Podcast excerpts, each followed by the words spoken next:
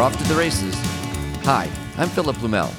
Welcome to No Uncertain Terms, the official podcast of the Term Limits Movement for the week of January 7th, 2019.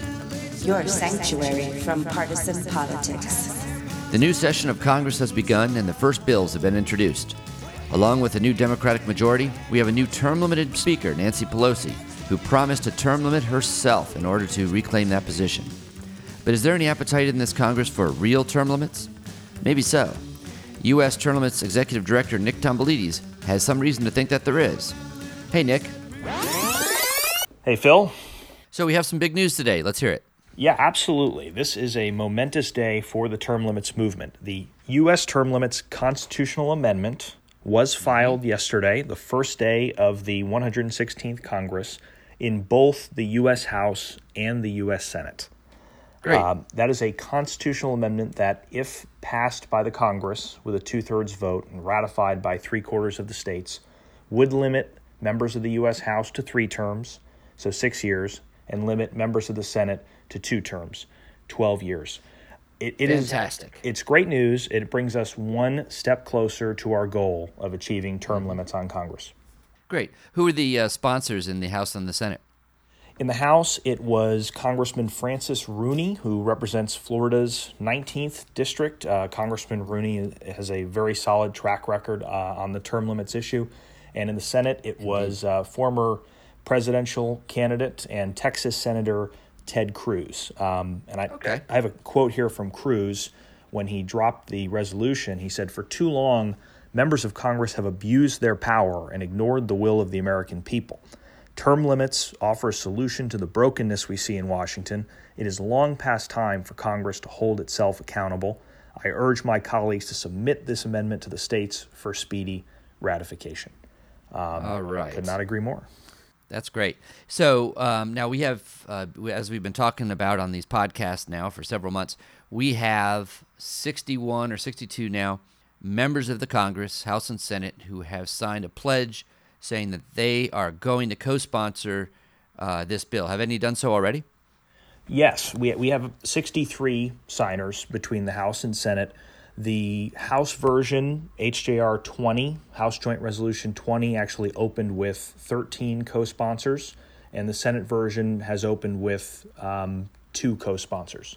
But in the Okay, coming, that's on in the coming, one. yeah, that's just day one. In the coming weeks uh, ahead, you will see lots more uh, Congress members jumping onto these bills and, and putting forward a, a very strong effort.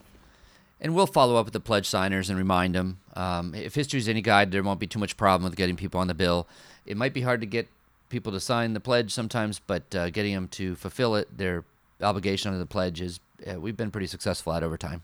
Yeah, keep in mind. I mean, look, look at our resolution number. We were House Joint Resolution 20, which means that there were Mm-hmm. 19, at least 19 other joint resolutions dropped on the first day of session. So every member of Congress, especially the newcomers, are drinking. They're drinking from fire hoses right now. Uh, they're they're just absolutely swamped, very busy. Um, it's hard for any Mm-hmm. one issue to captivate their attention for too long. But this is a very strong early showing for term limits, and it's an encouraging sign. Okay, that's great. So, all right, the bills are introduced, both houses. We've got sponsors. We're starting to get the co sponsors. What's the next step?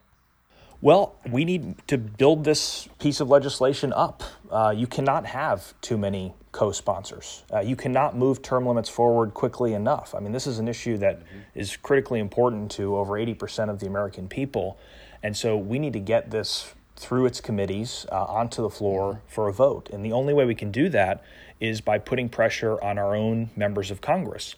So, what, what I would suggest for you to do and all of our listeners is to go to termlimits.com slash legislators, L E G I S L A T O R S, termlimits.com slash legislators, and use our legislator lookup tool. It's very simple. You punch in your zip code, it will tell you who your members of Congress are, it will tell you what their record on term limits is, and it will have a contact button so that you can reach out to them and ask them to support HJR 20 and SJR 1. Okay, and that information's there at the site. Yes, and we'll put we'll put it in our show notes also. Great. So our listeners have some action to take um, within the Congress now. The very first step for any any new bill or resolution is to be heard at some committee level. Um, and go through this committee process before it can get to the floor for a full vote. And do we have any indication yet that these bills are going to be heard in a committee or what committee might hear them? Both of them have been assigned to the uh, judiciary committees in their respective chambers.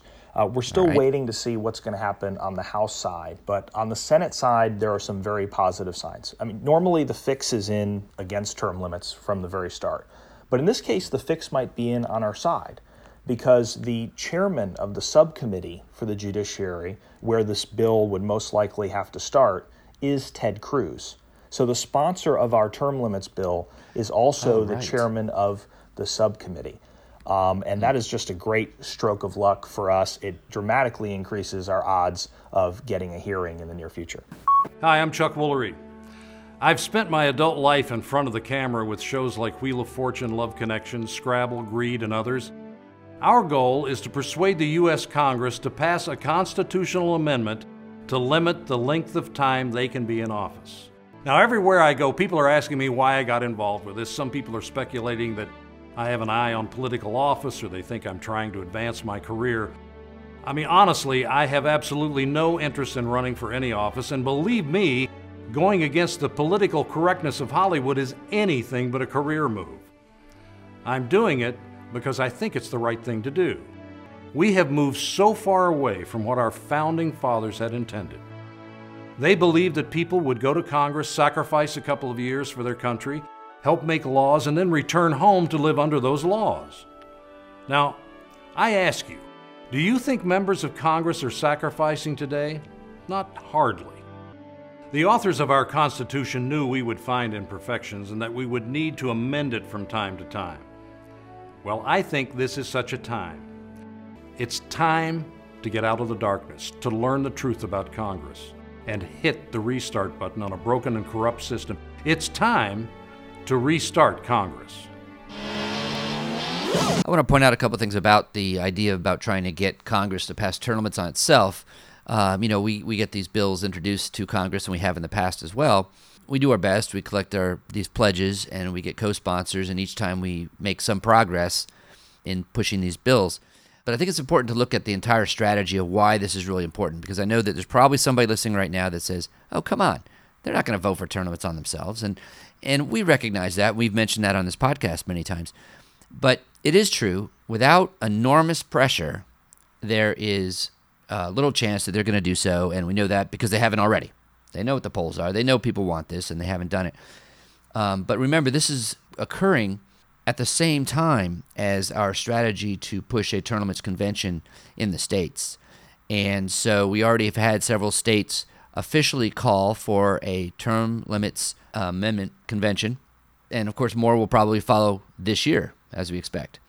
So, with more and more states calling for an, an amendment writing convention for the issue of term limits, at the same time that we have the term limits bills in the U.S. Congress, with an increasing number of co sponsors and a lot of pressure coming from the citizens, you can see how the pressure is building on Congress to act. And the more states we get to call for a convention, the more that pressure is going to build, and the more important that these bills that have just been introduced are going to be. Yeah, that's exactly right. I mean, this is a very nuanced, uh, multi part campaign. Mm-hmm. And it involves different layers. We are building leverage from state legislatures to put pressure on Congress. We're also very carefully watching um, the courts. Uh, we've discussed this in previous podcasts. We're watching the courts because if the courts get reshaped, that may overturn the 1995 decision that stopped states from directly limiting their own congressmen. So there are all these right. different levees out there just mm-hmm. ready to break. Uh, Scott Murphy, who wrote the Term Limits Revolution book, told me recently the opposition to term limits has to beat us every single time. We just have to win once to make this happen. Excellent point. We just have to win once. And the mm-hmm. Cruz bill, the, the Rooney bill, it's undeniably a force multiplier. It is part of the strategy to make it a reality for the American people and just bring us one step closer. When we talk about the convention, which really is the primary pressure that we're putting on Congress. One thing that comes up regarding Congress is that it could very well be that under the pressure of a looming term limits convention, that Congress, seeing the writing on the wall, will take this action.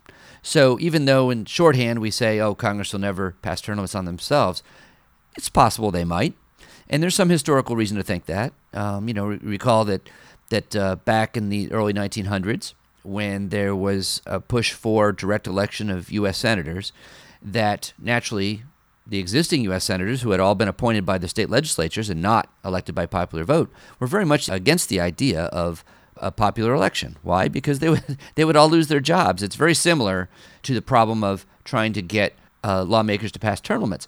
But eventually, the Senate did vote with two thirds, along with the House with two thirds, to call for a constitutional amendment for direct election of senators. And why? Because roughly 30 states called for a amendment writing convention under Article 5 and they saw the writing on the wall. So they did it themselves. There is historical precedent for what we're trying to do.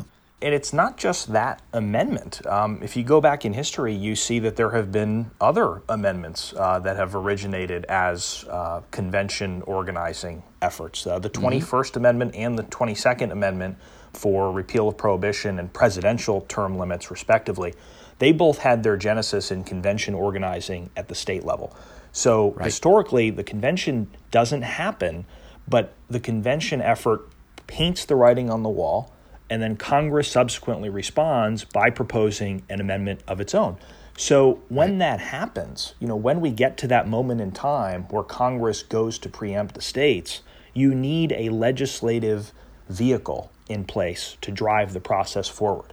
That is the Cruz and Rooney amendment. That is why it is here. It is the legislative right. vehicle that we may need to drive to the promised land. I'm not holding my breath and waiting for Congress to act. You know, I trust no. politicians less than used car salesmen. But I think as part of this two-track effort with the states and the federal government putting pressure on each other, some levee is going to break and we're going to get this done. That's right. If we have citizens putting pressure on Congress right now, now these bills are in, and we have citizens putting pressure on state legislators to vote for the limits bill, we're going to do it. If state after state calls for a limits convention, we keep these bills in Congress and they keep hearing from us, it's going to happen. It's all a matter of the amount of effort that we want to take as citizens to insist that it happens because it will. It's a matter of attrition. And we're going to get to a point where we hit a critical mass and we're going to break through, and the politicians are not going to be able to refuse us any longer.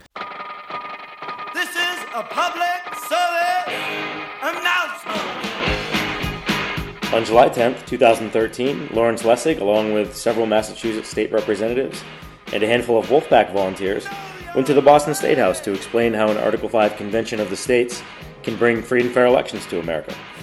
When the framers drafted the first draft of the Constitution, its provision for amending the Constitution said Congress had the power to propose amendments to the Constitution. And then an obvious question was raised What if Congress is the problem? If Congress is the problem, we can't count on Congress to propose the re- reforms necessary to fix it. And this was an obvious problem, and the framers quickly changed the draft of the Constitution to include the essential backup to protect the liberty and the democracy which they were creating. And the essential backup was you, it was the state legislatures. Because what the framers did in Article 5 is they created a second path to amending the Constitution. And that path said that if state legislatures believe it's time to act outside of the ordinary process, they have the power to compel Congress to create an Article 5 convention. Now, I'm a law professor, so I'm going to quibble with the way people have spoken about this convention. This is not a constitutional convention. This is not the sort of convention that has the power to propose a constitution or to change the constitution. That's what we mean by a, quote, constitutional convention. The only thing an Article 5 convention can do is to propose an idea for how to fix a broken system, a system that has become corrupted, let's say, by a Congress that can't function.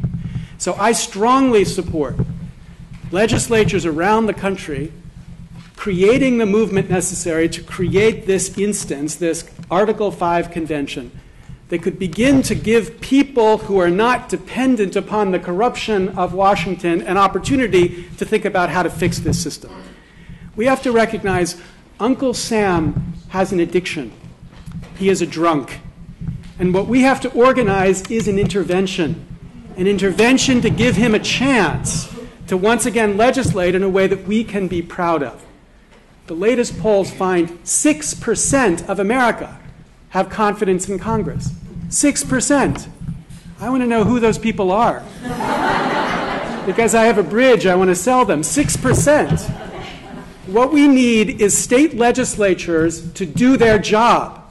And their job is to stand up and organize the political force necessary to take on the essential corruption that means that our government cannot now function.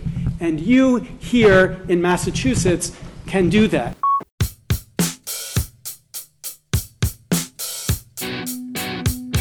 Young Americans for Liberty is a nonpartisan organization of libertarian student activists that formed in 2008 after the end of Congressman Ron Paul's first presidential run. YAL has over 600 chapters nationwide and just finished a successful pilot program in the 2018 elections that put hundreds of student activists on the streets across America. We spoke to YAL President Cliff Maloney last week. Phil. Hey, Cliff, how's it going? Basically, I just wanted to ask you about the win at the door. U.S. Term Limits has had information booths at several of your YAL conventions or YALCons, and uh, we've been really impressed by the quality, uh, the quantity, and uh, the enthusiasm of, of these young activists we met there. How did this group come together? Yeah, so I mean, Young Americans for Liberty was founded back in 2008. Uh, my predecessor, Jeff Frazee, was the youth coordinator for Ron Paul uh, when he ran for president. And so they kind of decided, look, you know, there's all this energy for these principles of liberty. And so he decided to, to form uh, Young Americans for Liberty. And when he did that, uh, you know, we began to start recruiting on campus. And for the first eight years of our existence, um, you know, there was uh, really a, just a, such a heavy push uh, to, to recruit and to refine activists that not only care about the ideas, but really want to take action. And I think, you know, I, am pretty pretty proud to say, I mean, we've won 37 races uh, out of the 76 that we did this cycle. We knocked about 30,000 doors in each of the races we deployed for, which has, has been a pretty significant oh, that is. Um, impact. Any, anybody that's worked on state legislative races knows how important that is. So, and these are all state legislative races, right? Correct, all at the state house level, except Nebraska, because Nebraska is unicameral, so we, we will do state senate there. Interesting.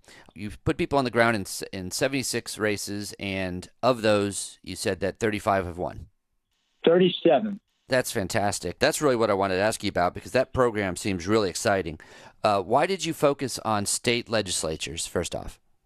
Yeah, it's a great question, Phil. So here's here's where we were as an organization. You know, when we decided that we wanted to take the youth army and we wanted to have direct impact in the political process, we literally sat down. I'm a middle school math teacher by trade. Most people don't know that about me.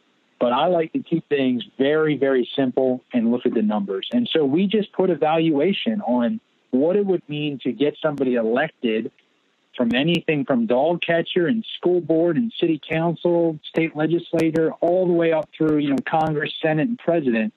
And we put a valuation on that. You know, all right, what would it be worth to have somebody in that position that believes in our principles? And then, then this is the most important part. We put a dollar amount on how much it would cost us to knock enough doors to mm. impact the race by at least 10%. Let me say that one more time. We put a value, a dollar sign on how much money we would have to budget and spend so that if we knock doors in the district, we would move the needle at least 10 percentage points. The benefits, not just of, of getting the win, you now have a bench of people that can run for higher office. You now have, have individuals across the country that are proposing your legislation. And I would argue one of the most important things, they now have a microphone. They have a platform to speak about the ideas, and people have to listen because they're a leader in the community and their people have said, you know what, we want you to represent us. That's been a great benefit to this program as well. Right. So the win is important immediately, but it also is planting seeds for the future as well. Yeah. Yeah. Now, do you mostly participate in open seat elections, or do you sometimes take on incumbents? Uh, it's it's been a pretty interesting mix. So, so I can give you just a few examples. Our first race in Texas, we took uh, we took on an incumbent who was a, a party establishment type, you know, votes to raise taxes. We put up a young guy, Mayes Middleton. Uh, the incumbent spent over a million dollars against us, and we went in and beat the incumbent by 14 points in a Republican primary in Texas. Then you've got races where you know it's completely open. Uh, we had a race in in uh, Missouri. It's a good example. Tony Lovasco. In both of the candidates running for the seat, this is how open it was. They both had name ID under six percent. I mean, nobody knew, you know, what was going on, and and we ended up winning that race uh, with sixty two percent of the vote. Wow. So there there are different opportunities where we are looking to get involved in races where door knocking will have the most impact, and typically those districts are either A, where the incumbent has high negatives, you know, meaning that the, the voters are frustrated with the incumbent, they are not representing their values, or B, it is an open seat and that the name ID game uh, is low enough that we can have that much more of an impact reaching voters because they haven't made up their mind yet on the candidate. Got Does it. that make sense? Yep, sure. Hey, what kind of feedback are you getting from these activists? Um, besides doing good work, it must be a, an adventure for them because I know that I recall in the early 90s when I traveled around the country collecting signatures to put term limits on various state ballots. I mean, I recall that as a blast, and I have lots of stories to tell. Um, and I bet a lot of these activists are having that same experience. They are. They're creating some of the best experiences they'll remember for the rest of their lives. I mean, they're in the trenches for 30 days. They're there with typically nine other people on the ground, and they're out there talking to the average American. Nothing compares to having to knock on somebody's door and, and engage them in a conversation and learn what Americans are passionate about, and then figure out how to relay that back to the ideas and our candidate and why supporting our candidate, you know, connects with their ideals. And the best thing through all of this is the look in their eyes and kind of the excitement on election night when they realize I can make a difference. Now, I know you have a, a broader program, uh, so forgive me for being a little parochial, but after all, this is a podcast about term limits. Um, is it fair to say that in 2020, there will be an army of educated young people going door to door across America working on the campaigns of state legislators who advocate, amongst other things, the Term Limits Convention? Yes. I know U.S. Term Limits is a great quote from Mark Twain. You know, the politicians are like diapers, Oh, yeah. um, and they should be changed often and for the same Yeah. reason. And I think that that's spot on. But I think, uh, you know, look, what we're doing is very much in line with what U.S. Term Limits is doing, and that we're trying to bring a, a bench of, of principled uh, new people. And uh, obviously, you guys are very focused just on the term limits, but I think it complements a lot of what we're doing because we're trying to really say, look, enough is enough. Uh, Congress cannot have a single digit approval rating, but yet the incumbency reelection rate is just through the roof. You know, something needs to change there. And I think what we're doing uh, will will start to help that that snowball effect. Some of our listeners may want to help you with this project. Where should they go to help do that? Yeah, sure. YALiberty.org is our website. Um, they can do a bunch of things there. First, they can donate and support our efforts. The second, they can recommend candidates for us to support. You know, if you have someone on your radar that's running for state house, please, we want to know about it. Um, we want to get them our service. Um, there's work for everybody to do uh, if you believe in the principles of liberty. And look, if you want a term limit, Congress, you want a term limit, pretty much everybody across the country. Uh, I think our work is something that, uh, that that will help that directly. Well, I agree. Uh, Cliff, thank you very much for your time. This is an exciting project, and uh, we'll be following it.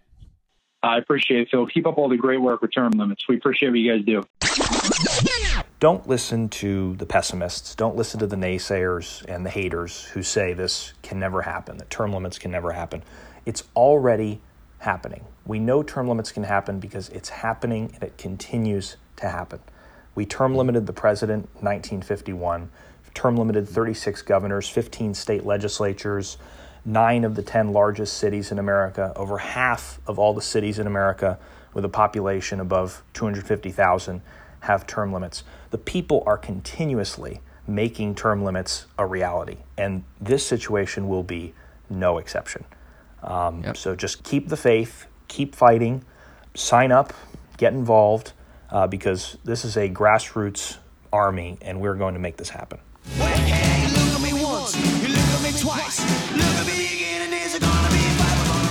Thanks for joining us for this week's podcast. With term limits bills dropping in Congress, and soon term limits convention bills dropping in the states, we have a lot of work to do. Here's your mission for this week, should you decide to accept it. Tell your senators and representatives that you want them to co sponsor and vote for the Term Limits Amendment Bill. You can use the online tool at termlimits.com forward slash legislators. That's termlimits.com forward slash legislatures. Also, subscribe to this podcast if you haven't done so already.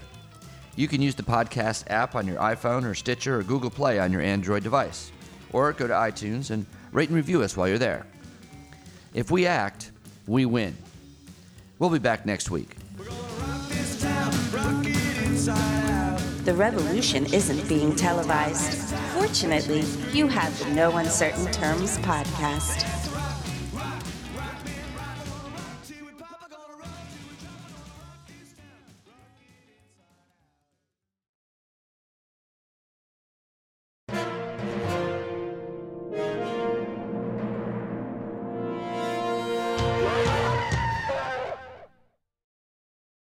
All right, it's good. Yeah, one one line I, I had, and maybe they'll use this or not, was that um, Yeah. in in a bit of breaking news, um, Titanic passengers have elected Nancy Pelosi as the deck chair rearranger by a margin by a margin of two twenty to one ninety two.